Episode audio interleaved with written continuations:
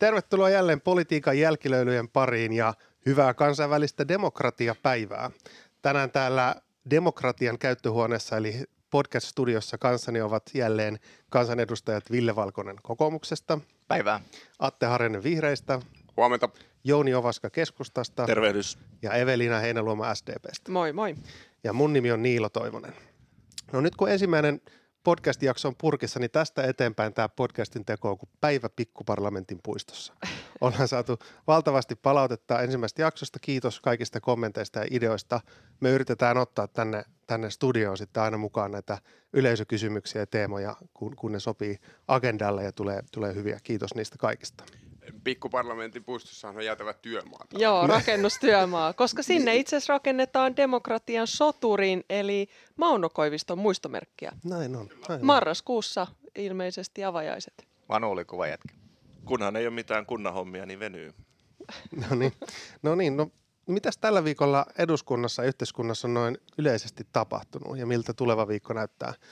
Mä katsoin lehdistäkin, että keskiviikkona eduskunnassa keskusteltiin tästä kansalaisaloitteesta, joka oli saanut nyt yli 55 000 allekirjoitusta, eli tästä valvottujen käyttötilojen kokeilemisesta huumeita käyttäville, eli tutummin näistä huumeiden käyttöhuoneista.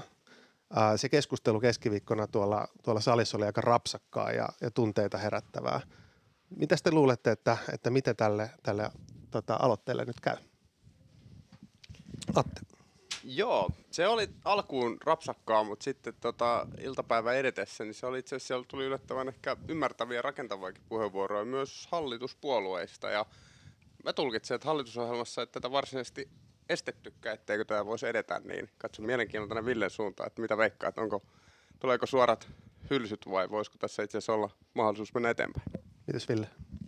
Hirveän hienoa, että tätä keskustelua käydään ja mun mielestä hyvä esimerkki, mutta esimerkiksi joku kokeilutyyppinen voisi olla sellainen, jonka kautta haetaan sit sitä tutkimuspohjasta lähestymistapaa. Tämähän on niin kuin hirvittävän herkkä aihe. Osa lähestyy tätä eettisesti, osa tavallaan terveydenhuollon kautta, että onko kyse rikollisuuden torjunnasta, siihen liittyvistä ilmiöistä, vai onko kyse sairaiden ihmisten hoitamisesta, heidän elämänsä pelastamisesta. Tässä on hirveän paljon tosi herkkiä aihepiirejä, ja vaikka se nyt oli rapsakkaa se keskustelu, niin mun mielestä oikein hyvä, että sitä käydään. Yhteiskunnassa tulee ilmiöitä, ja silloin tällä tarve niin pureutua hirveän vaikeisiin asioihin. Musta tuntuu, että 10 vuoden päästä tästä tullaan näkemään kaiken kaikkiaan päihdepolitiikassa erilaisia liikkeitä. Niin näin demokratiapäivänä niin on tärkeää myöskin puhua näistä kansalaisaloitteista, että kyllä mä uskon, että kansalaiset, kun he näitä aloitteita tekee, niin he odottavat myös sitä, että niille aloitteille saadaan hyvä käsittely koko eduskunnassa, valiokunnat työskentelee ja niin toivon myös tässä tapauksessa. Mun mielestä käyttöhuonekysymys on samaa mieltä siitä, että se on selvästi vaikea niin kuin politiikan teema keskustella, mutta sit itse ajattelen kyllä niin, että tämä on vähän niin kuin tässä EU-periaatteessa, että on tiettyjä läheisyysperiaatteella toimivia asioita ja kun tämä käyttöhuoneasia puhututtaa ja koskettaa erityisesti isoja kaupunkeja, niin tässä pitäisi noudattaa sellaista periaatetta, että lainsäädännöllä mahdollistetaan kaupungeille ja tietysti kaikille kunnille itse päätettäväksi, että otetaanko näitä käyttöön, rakennetaanko näitä kaupunkeihin, koska niin kuin vaikka täällä Helsingissä, niin kyllähän tämä nimenomaan on helsinkiläinen pääkaupunkiseudun haaste ja kun ne näkyy täällä ihmisten arjessa ne haasteet ja myöskin näiden käyttäjien tilanteet, niin mun mielestä helsinkiläisten pitäisi itse saada päättää, että rakennetaanko näitä käyttöhuoneita vai ei. Mitäs Jouni? Joo, tämä huumepolitiikkahan on tässä talossa ollut hyvin vaikea aihe. Et muistan jo viime kaudelta, kun asiaa sivuttiin, niin aika moni myöskin vaikeni siitä. Et on tärkeää, että myös näistä ongelmista puhutaan avoimesti ja tämä kansalaisaloite on tullut tähän taloon ja kuullaan asiantuntijoita, koska ei ne vaikeat asiat, ei ne vaikenemalla parane ja myös meidän ryhmässä keskustassa näkemykset jakautuu tämän asian ympärillä ja kyllä, ehkä tällainen kokeilu olisi kuitenkin paras tapa niin kuin lähestyä sitä, että asiantuntijat on kuitenkin suositellut laajasti terveyden ja hyvinvoinnin asiantuntijat. Mutta katsotaan sitten, kun päästään kunnolla tuolla valiokunnassa asiaan kiinni. Onko tämä teillä sellainen oman tunnon kysymys teidän eduskuntaryhmissä? Meillähän ei ole ryhmäkuria, niin meillä on kaikki asiat. Viime kädessä oman tunnon kysymyksiä tässä. Ryhmyri hyvä huudella. Mä ymmärrän, jos tämä on tietyllä jatkumolla ehkä, ja tässä tapauksessa ehkä tietyllä tavalla toivoisin, että se olisi, koska mä luulen, että jos tuolta 200 salista saisivat niin kuin tämän täysin omatunnon kysymyksenä käsitellä, niin se linja olisi liberaalimpi kuin mitä puolueet on pystynyt muodostamaan. Me tiedetään jo nyt, että siis päihdepolitiikassa suomalaiset ovat liberaalimpia kuin heidän kansanedustajansa täällä. Et sikäli kyllä. Mutta kiinnostaa, minusta meillä on aika selvä linja, että vihreätä valoa käyttöhuonekokeilulle just näistä siitä yleistä näkökulmasta, että huumepäihdeongelmia pitäisi just taklata sosiaali- ja terveyspolitiikan kautta, eikä niin kuin rikoksia rankaisemalla. Ja tässä itse asiassa onkin ihan mielenkiintoista on se, että tähän käsittelee nyt mun käsittääkseni nimenomaan sosiaali- ja terveysvaliokunta. Kyllä. Ja se itse asiassa vähän luo mukaan uskoa, että tässä voisi saada paremman keskustelun kuin mitä eduskunta on perinteisesti pystynyt tästä aihepiiristä käymään. Ja ehkä tässä on sitten vielä sekin piirre, että on eri asia puhua tästä periaatteesta, että sallitaanko ne käyttöhuoneet vai ei, mutta sitten sen jälkeen, kun jos joskus tämä lainsäädäntö sen mahdollistaa, niin on kyllä ihan totaalisen eri asia sit päättää niiden sijoittamisesta. Että siinä vaiheessa sit tulee myöskin tietenkin paljon tunteita ja keskustelua herättäviä näkemyksiä, että mihin niitä käyttöhuoneita voidaan sit sijoittaa. Ja tämäkin keskustelu on sitten varmaan siellä paikallistasolla jossain vaiheessa edessä. Ville? No ilmiselvää, että niin monimutkainen kokonaisuus, että eduskunnassa ei voida rytkäyttää vaan jotain ratkaisua, koska tähän liittyy kaikkeen päihdepolitiikkaan. Ilmiselvästi, jos meillä tehdään jotain käyttöhuoneisiin liittyvää lainsäädäntömuutosta, niin silloinhan se vaikuttaa siihen koko huumeiden kriminalisoinnin ketjuun ilman muuta, koska eihän sitten sinne poliisi tietenkään myöskään tuu. Tuleeko se sitten, poliisi voi napata käyttöhuoneen ovelta kiinni käyttäjän, mutta ei sieltä huoneesta. Ja miten sitten siitä eteenpäin? Entäs hallussapito, entäs pienimuotoinen kauppa, tämän tyyliset asiat. Et kyllä tämä laajenee välittömästi yleiseen päihdepoliittisen keskusteluun, ja silloin on ilmiselvää, että tarvitaan hyvin laaja ministeriövetoinen valmistelu, jos katsotaan kaikki siihen liittyvä lainsäädäntö. Mutta tämä on hyvä lähtöpiste sille, että me käydään läpi pragmaattisesti ja objektiivisesti näitä eri näkökulmia. Tämä oli hyvä, että Eve nosti tämän alueellisuuden. Tämähän on täysin erilainen kysymys just suurissa kaupungeissa kuin pienemmissä pitäjissä. No sitten tulee mukaan nämä kansainväliset kokemukset. Me saadaan koko ajan lisää tietoa sieltä, mikä toimii, mikä ei. Meidän rikollisuus muuttuu koko ajan. Huumeissahan se tarjontapuoli on ihan yhtä ongelmallinen kuin käyttäjien puoli, ja tarjonta luo kysyntää ja näin poispäin. Et kyllä tämä on paljon isompi keskustelu, ja hyvä, että tästä kulmasta siihen nyt päästään, mutta se pitää laajata myös näihin muihin näkökulmiin. Siis huumeethan on valtava ongelma, esimerkiksi huumekuolemat on lisääntynyt, ja musta tuntuu, että siellä on sitten taas liittymäpinta esimerkiksi mielenterveyspalveluihin. Tämä on iso keskustelu, ei missään nimessä tavallaan yksi aloite voi olla se, minkä pohjalta ratkaistaisiin. Atte. Joo, juuri näin, ja itse asiassa tuostakin oli jokunen hyvä puheenvuoro tai useampi keskiviikkona salissa, että tavallaan, ja on myös hyvä tunnistaa itse niin kuin liberaalin, humaanin päihdepolitiikan kannattaa, että eihän käyttötilat itsessään, niin kuin ne on yksi pieni rajallinen askel siihen suuntaan, jossa tulee itse asiassa näitä niin kuin sit laajempia lainsäädännöllisiä vaikutuksia sen suhteen, että miten se olisi mahdollista sen kokeilu tehdä, mutta mä toivon, että se myös osaltaan vietää fiksumpaan suuntaan. Mä jaan tämän Villen analyysin. Mä oon muistaakseni lyönyt jonkun vedonkin joskus siitä, että kokoomus on 10 vuoden sisään niin kääntyy dekriminalisaation kannalta. No niin, vakava aihe, mutta vähän saa silti huumoria heittää pöytään. Demokratiahan on parasta huumetta ainakin meille täällä ilmiselvästi. Mä haluaisin semmoisen nostaa tässä esiin, kun Atte käytti nyt 2 kertaan termi liberaali, humaani, tämän tyylisiä. Varoittaisin ehkä tämän kysymyksen osalta millään tavalla niin kuin identiteettipolitiikkaa, tämmöisiä niin kuin jakavia lähestymistapia tuomaan tähän, koska se saattaa ajaa tämän sitten tavallaan väärille raiteille. Että tässä on kyse siitä, että etsitään järkevää vaikutukseltaan parasta kokonaisratkaisua. Sitten jos siitä tulee tämmöinen arvokysymys, että onko oikein, että ihminen on päihtynyt vai ei, sehän ohjaa tämän ihan väärään kulmaan ja se tulee sitten vaikeuttamaan järkeviä ratkaisuja. Näinhän on käynyt esimerkiksi Yhdysvalloissa abortille. Siinä ei ole kyse mistään järkevästä kokonaisratkaisusta, vaan siinä on kyse siitä, että minkälainen ihminen olet. Ja tätä pitäisi nyt kaikin keinoin välttää. Ja sen takia olisi näiden termien ja sen lähestymistavan osalta myöskin esimerkiksi kansalaisaloitteen laatijoiden näkökulmasta niin kuin tarkkana, että etsitään tietoon perustuvaa ratkaisua. Kiitos. Jouni. Huomasin, että aihe on vakava. Nyt ei torvisoinut kellekään, vaikka aika pitkiä puheenvuoroja oli. No.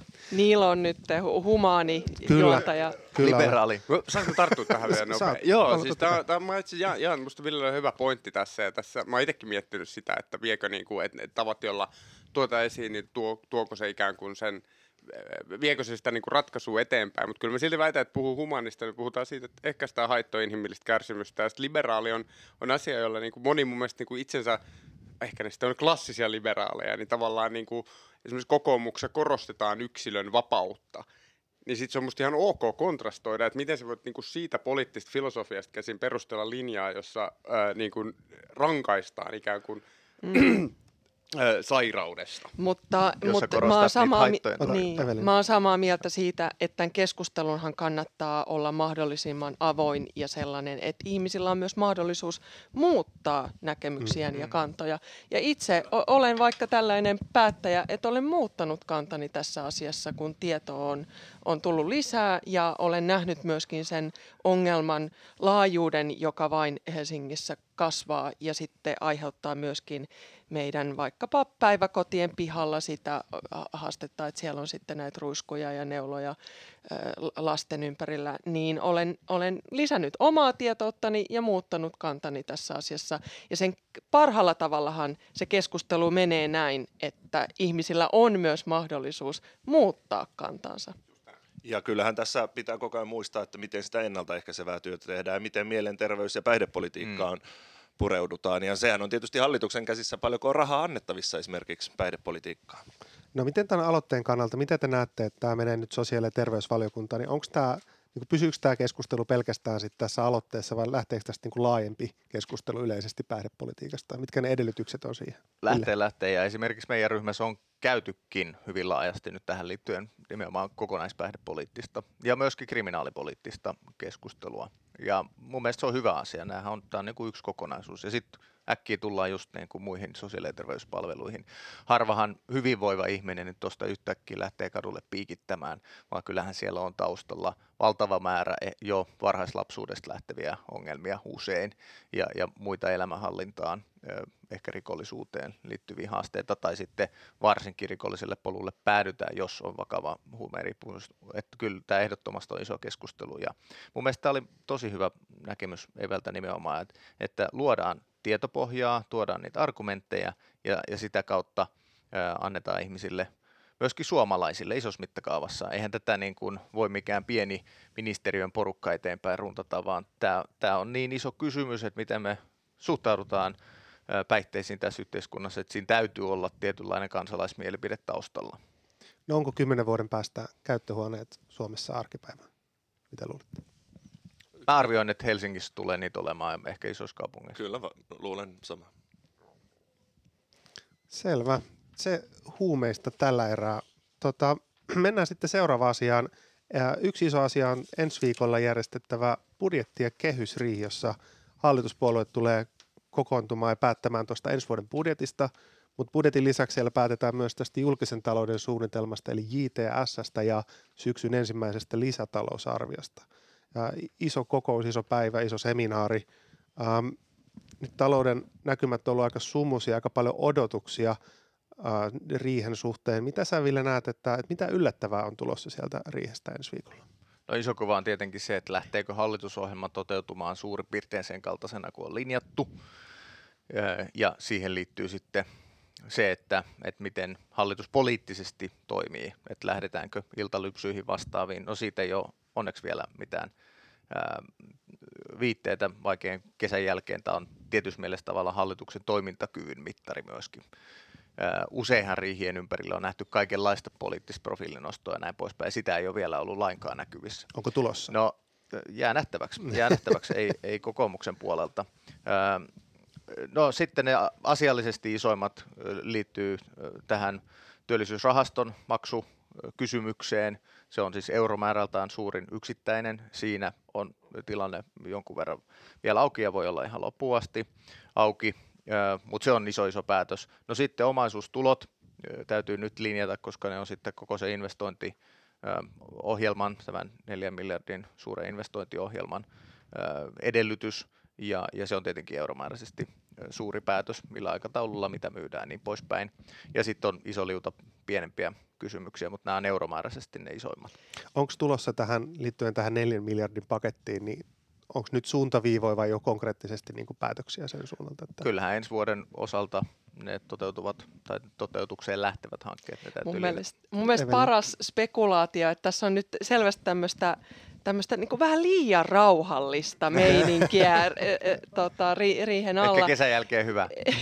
No sekin, mutta paras spekulaatio oli, kun tässä ei selvästi tätä spekulaatiota riittävästi oli, että jossain aviisissa kirjoitettiin, että jopa valtiovarainministeriön virkamiehet ovat ihmeissään siitä, että kuinka hyvin nämä päätökset, joita hallitusohjelmassa on päätetty, niin menee eteenpäin. Ja että puolueiden välillä ei ole suuria draamoja ja kiistan aiheita. No, mielestäni tämä oli tähän mennessä paras kommentti, mitä olen lukenut.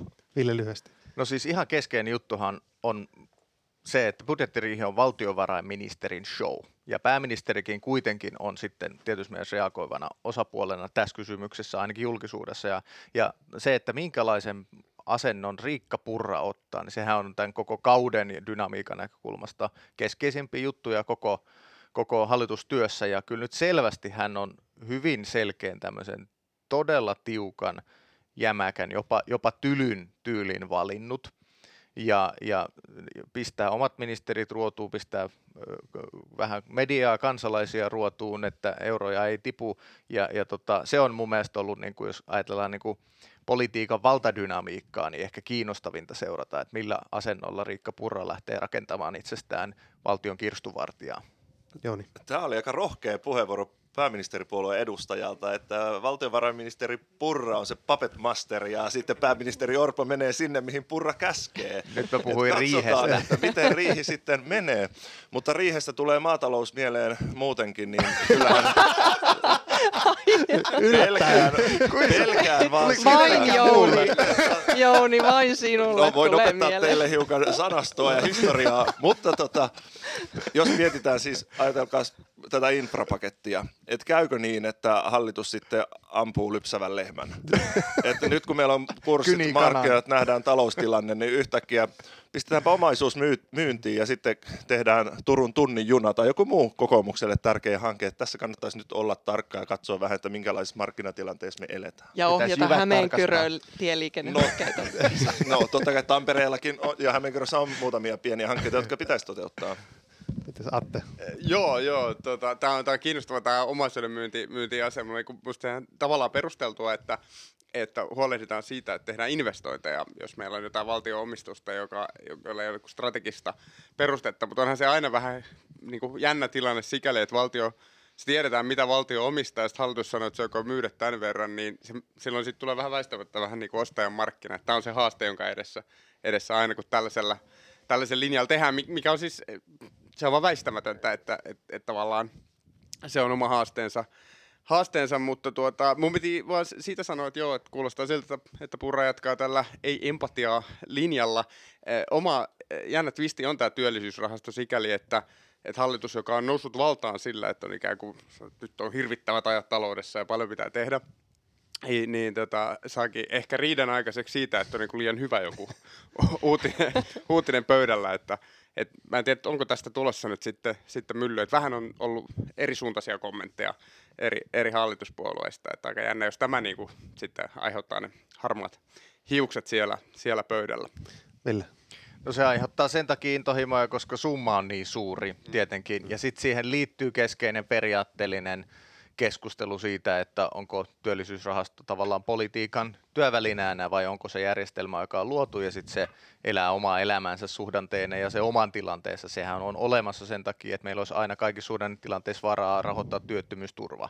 Ja nyt jos sinne mennään puuttumaan, niin se on vähän saman tyylinen iso periaatteellinen ratkaisu kuin, että me lähdettäisiin vaikka työeläkerahastoihin puuttumaan, koska sielläkin on oma erityistehtävänsä. Tämä tekee tästä niin kuin hyvin monimutkaisen keskustelun ja on ihan ymmärrettävää, että on eri näkökulmia ja oma arvioni on, että se tulee olemaan sitten vähän sekä että ratkaisu, mutta tässä ei tietenkään yksityiskohtiin voi vielä mennä. Mutta mä palaan tähän tavallaan isoon dynamiikkaan, että tämä riihi näyttää nyt tavallaan todennäköisesti vähintään 2 vuodelle koko hallituksen tietyssä mielessä sen aidon sisältökysymyksiin liittyvän poljennon. Ja tästä pystyy lukemaan aika paljon sitä, että miten valtioneuvoston henkilökemiat toimii, miten puolueiden kemiat toimii asiakysymyksissä. Kesällä me nähtiin, että arvokysymyksissä ja tavallaan tyylissä on suuret erot, mutta sitten asiakysymyksethän lähtee nyt vasta tulemaan. Ja tämä riihi on tavallaan ensimmäinen, jossa niihin uppoudutaan. Niin, tässä on ehkä vähän sellainen kauhun tasapaino olemassa juuri tämän kesän jälkeen. Ja olen kyllä Riikka Purran puheenvuoroja lukenut myös tästä näkökulmasta, että hän on aika tiukasti naulannut nyt itsensä hallitusohjelmassa sovittuun ja vie ohjelmaa eteenpäin. Mutta sitten politiikkahan on siitä haastava laji, että sun pitäisi samaan aikaan tietenkin pitää sovituista kiinni ja säilyttää se kauhun tasapaino, mutta sitten sun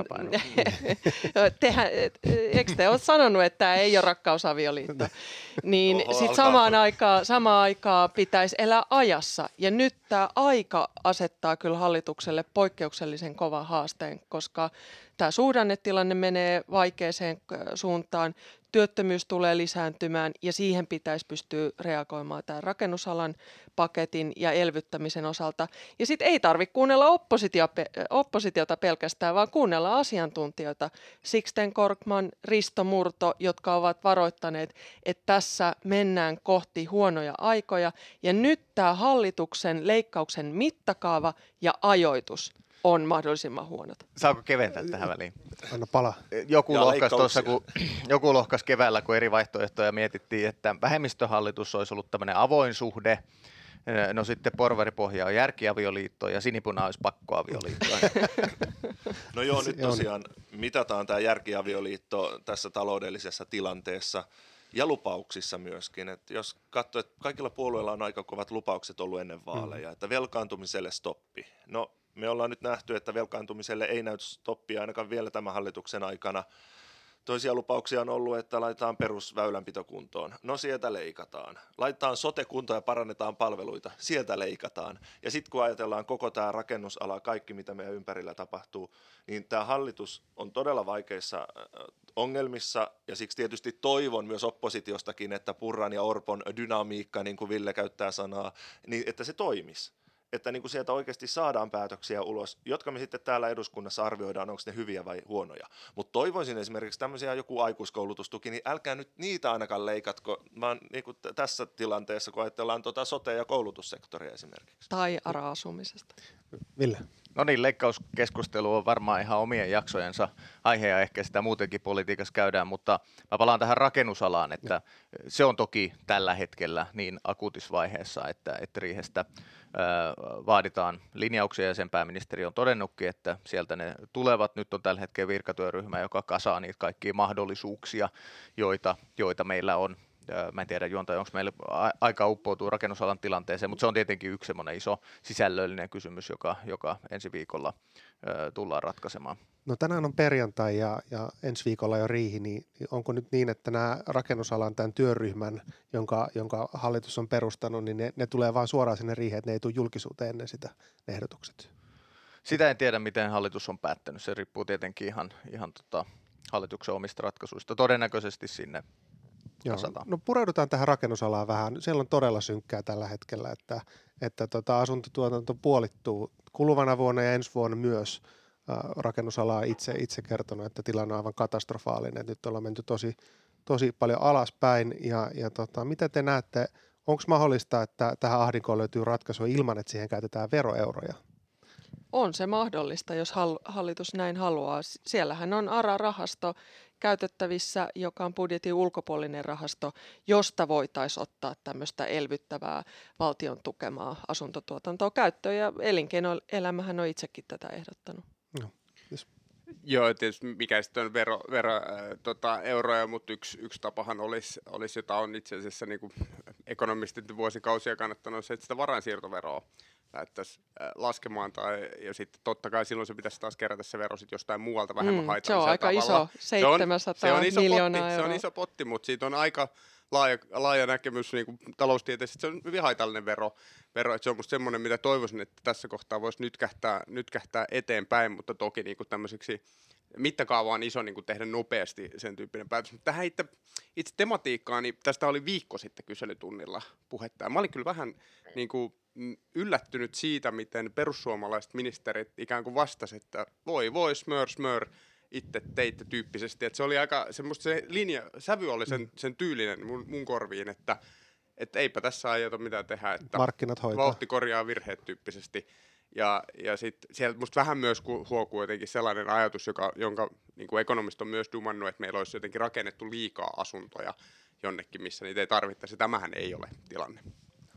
Ville? No kiitos, musta tuntuu, että siinä on vähän myöskin odotusten hallinnasta kyse, kun valtioneuvosto näitä näkökulmia antaa, koska parempihan aina tehdä niin, ettei nosteta odotuksia, koska fakta on se, että korkoympäristö on tässä suurin ajuri ja sille Suomessa yhtään kukaan ei pysty mitään tekemään ja myöskin alan liikkeet on niin hitaita, että meillä on tämä ongelma jo käsissämme. Siis nythän olisi pitänyt jo luvittaa ensi vuosi täyteen, jos haluttaisiin silloin volyymi. Esimerkiksi olisi yhtä korkealla kuin tänä vuonna läheskään, ja näin ei ole tapahtunut. Et rakennusala on suhdanneherkkä, mutta ne kuitenkin syklit on aika pitkiä, siis 18 kuukautta, 12 kuukautta vähintään. Ja tältä osin esimerkiksi ARA tulee ongelmalliseksi. No onhan tässä monia ehdotuksia ollut pöydällä. Näiden lisäksi esimerkiksi, jos ajatellaan asuntomarkkinaa, niin korkovähennysoikeuskeskustelua on käyty jonkun verran. Sitten jos ajatellaan rakentamista, joka on vähän erilainen ilmiö kuin asuntomarkkina, niin siellä musta tuntuu, että niitä nopeavaikuttaisempia toimia liittyy korjausrakentamiseen ja sitten infraan. Kuitenkin on kyse samasta työllisyydestä. Et mun mielestä tämän ongelman ratkaisujohtoajatukseksi pitää ilman muuta ottaa työllisyys. Eli on ilmiselvää, että nyt meillä siis asuntomarkkinat tippaa ja se kestää aikansa ennen kuin markkinatasapaino löytyy, mutta mikä pitäisi pystyä estämään on se, että meillä menee tavallaan ammattilaisia nyt päätyy muille aloille tai kortistoon liian pitkäksi aikaa tai hyviä firmoja menee konkurssiin ja sieltä lähtee sitten leviämään muuhun talouteen tartuntariskiä, että pitäisi keskittyä siihen, että mitkä hankkeet on niin nopeita, että ne saadaan nyt ensi vuoden alusta viimeistään käyntiin, jotta sitten firmoilla, suunnittelijoilla, osaavilla ammattilaisia riittää hommia ja meillä ei lähde niin kuin koko kansantalouteen leviämään tämä ongelma. Jouni. Joo, tässä on erityisesti vaikka liikenteessä sillat, tiet, pieniä rakennushankkeita, mitä pitää saada liikkeelle. Sitten kunnat ja kaupungit on myös tärkeitä tässä, eli et kyllä kuntien pitää tehdä korjausrakentamista ja huolehtia hankkeita eteenpäin, koska nyt muut siihen ei oikeastaan tällä hetkellä pysty eikä uskalla.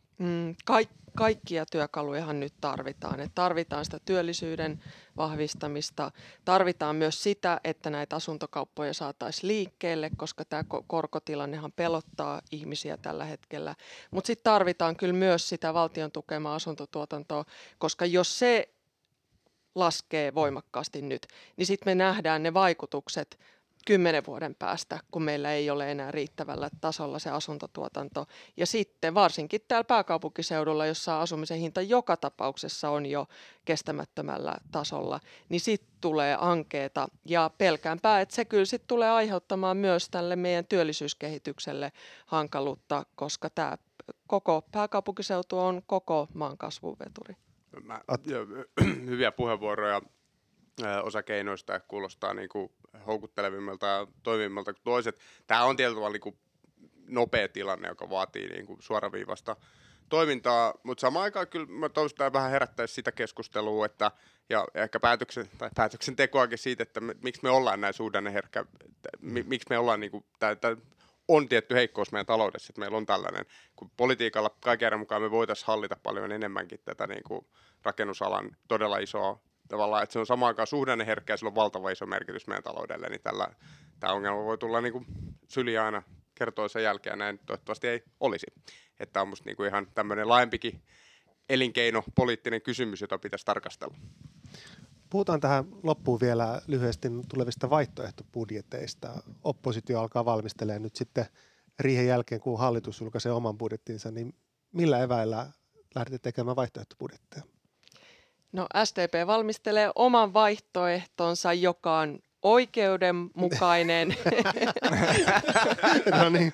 Ja sitten kyllä me tullaan esittämään myöskin sellainen ratkaisu, joka tätä luottamusta pystyy nyt vahvistamaan, koska rakennusala uhkaa viedä yrityksiä konkurssiin ja ihmisiltä töitä, joten luottamuksen vahvistaminen ja oikeudenmukainen linja. Katsotaan nyt ensiksi, että mikä se hallituksen ratkaisu on ja sitten katsotaan se, että mitä muut ehdottaa, mutta mitäs Jouni? No tietysti meidän vaihtoehdossa tulee korostumaan lähipalvelut, mistä tämä hallitus tulee leikkaamaan ja ajamaan alas. Eli miten keskusta haluaa, että jatkossa tässä maassa palvelut järjestetään ja että ne on lähellä asuinpaikkaa, niin siitä me kannetaan huolta. Sitten toinen on tietysti se, että minkälaisia uudistuksia, miten rohkeasti katsotaan eteenpäin, että me myös tarvitaan ulkomaista työvoimaa, osaamista, koulutusta, niin niihin Suomen pitää myös panostaa, jotta me saadaan kasvua ja innovointia. Joo, kysyt millä eväällä, niin kyllä paljon kahvia ja kauramaitoa kuluu, sen voi luvata. Ei ole helppoa ilman niin kuin ministeriön käytössä olevaa koneistoa, niin tietysti tällaista laskuharjoitusta tehdä, mutta lähtökohdat on tietysti se, että pitää olla niin kuin taloudellisesti vastuullinen budjetti, joka sitten meillä tietysti korostuu myös se, että rakentaa sitä ekologisesti kestävää yhteiskuntaa ja taloutta, ja se varmaan näkyy meillä siinä, että veropolitiikka, se, että uskalletaan rohkeasti ottaa sellaista, käyttää veroja, paitsi toki myös työkaluna talouden tasapainottamiseen, mutta ennen kaikkea myös sen talouden uudistamiseen, sekä taloudellisesti niin kuin kestävämpään suuntaan tuottavuuden parantamiseen. Hei, vihreä siirtymä. Se varmaan siellä näkyy, mutta tästä saadaan kiinnostava varmasti vauhdikas keskustelu sitten loppuvuotta kohti vastaan. Ville? Ota riskiä, nyt seilataan vähän oudoille vesille. No niin.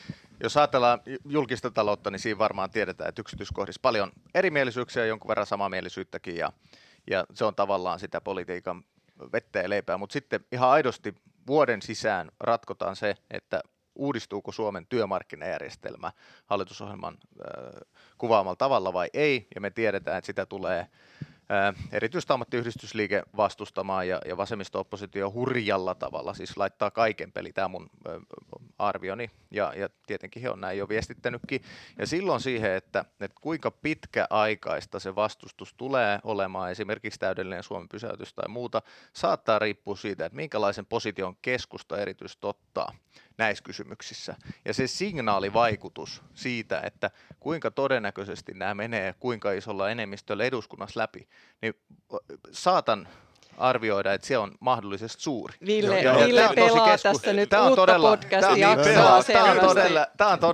Tämä on todella kiinnostavaa, että miten keskusta tulee, ja ehkä vihreätkin, joka on luvannut olevansa johtava markkinaliberaali puolue, miten tulette suhtautumaan työmarkkinauudistuksiin ja niistä keskeisimpiin, eli työrauhaan eli ja paikalliseen sopimiseen.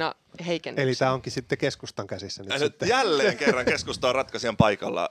Tosi hyvä kysymys, Ville, että miten suhteutetaan se, että on teillä esityksiä, joilla te tuutte niinku kuristaan palkansaajaa oikein kunnolla. Teillä on siis semmoisia, että te niinku aiotte, että menkää sairaana töihin, versus sitten se, että halutaan lisätä paikallista sopimista. Niin nämä on vähän eri mitallisia. Eli me keskustassa tullaan katsoa jokainen esitys yksitellen läpi sillä tavalla, että miten Suomen ja Suomen työmarkkinat vois paremmin. Mutta se, että kun teillä on ideologisia ajatuksia siitä, että mitä haluatte tehdä, esimerkiksi tämä rikkaiden veroetu, että miksi ministereiden pitää nyt saada veroetu tässä taloustilanteessa, että näissä vaan keskustalla, että me ollaan niin kuin markkinaliberaali puolue, joka haluaa talouskasvua, yrittäjyyttä, mutta ei tarvitse niitä kaikista rikkaimpia tämmöisessä tilanteessa nyt tukea. Mutta kerrotteko te jo tänä syksynä, mikä teidän näkökulma on tähän koko pakettiin? Siis kuhunkin erilaiseen ehdotukseen. Mehän tullaan arvioimaan jokainen ehdotus, koska te ette saa aikaiseksi niitä esityksiä vielä. Kyllä me ollaan huomattu, että niissä venyy, niin me kyllä teemme esityksemme sitten, kun nähdään, että Kunhan te annatte aikaa niille lausunnoille muutakin kuin pari päivää enemmän. Mutta Senaatin torilla on tilaa kaikille puolueille tulla vastustamaan näitä hallituksen työelämäkuristuksia. Pystyisi mahtavaa tästä jutella vaikka, no ehkä ensi viikolla Riitta seulotaan läpi, mutta jossain vaiheessa. Tässähän on niin, että kyllä vihreissä nähdään että vahvasti, että työmarkkinapolitiikan uudistamiselle on siinä tilaa, mutta sitten tämän tekee nyt vaikeaksi se, että tässä nyt kokoomus vetää niin kuin tasapainoa ikään kuin tölin ali sen suhteen, että se on niin kuin puhtaasti työnantajapuolen etu edellä ja tavoitteet edellä, niin se on tosi epätasapainoinen se ote siihen uudistamiseen. Et mä luulen, että joku toisenlainen hallituspohja sopivalla rohkeudella olisi voinut saada tasapainoisempaa tavaraa aikaiseksi. No nyt Ville on 3 tulee välissä, niin saat vastata vielä, jos haluat. Kiinnostaisi kuulla nimenomaan ehkä mahdollisimman aikaisessa vaiheessa vihreältä keskustalta kannat yksittäisiin ehdotuksiin, kun ne on kuitenkin eroteltu hallitusohjelmassa. On erikseen työrauha, on siihen liittyvät ehdotukset, on erikseen sosiaaliturva, on erikseen paikallinen sopiminen. Että miten esimerkiksi paikallisen sopimisen, miltä se kuulostaa se hallitusohjelman kirjaus? Tullaanko painaa kyllä vai ei? Mun mielestä tämä kuulostaa siltä, että kokoomuksessa ollaan vähän huolissaan perussuomalaisten suhtautumisesta näihin työelämäheikennyksiin.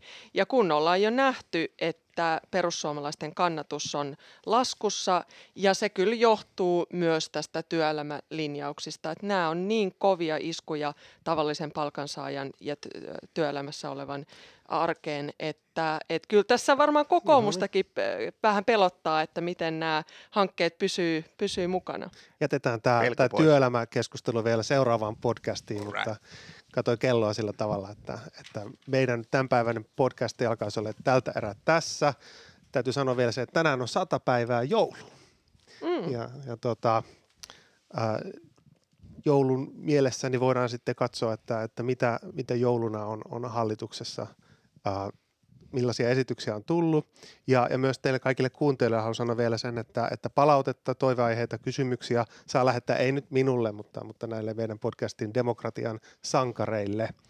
Ja ei kai siitä muuta kuin, että mukavaa syyspäivä jatkoa kaikille kuuntelijoille. Oikein hyvää demokratiapäivää. Mä katsoin tuolla, että valtiovarainvaliokunta oli käynyt joulupukin luona, niin voi olla, että on aika lahjaton. Mutta oikein hauskaa syksyä. Joo. Moikka moi. Moi moi. Hei hei.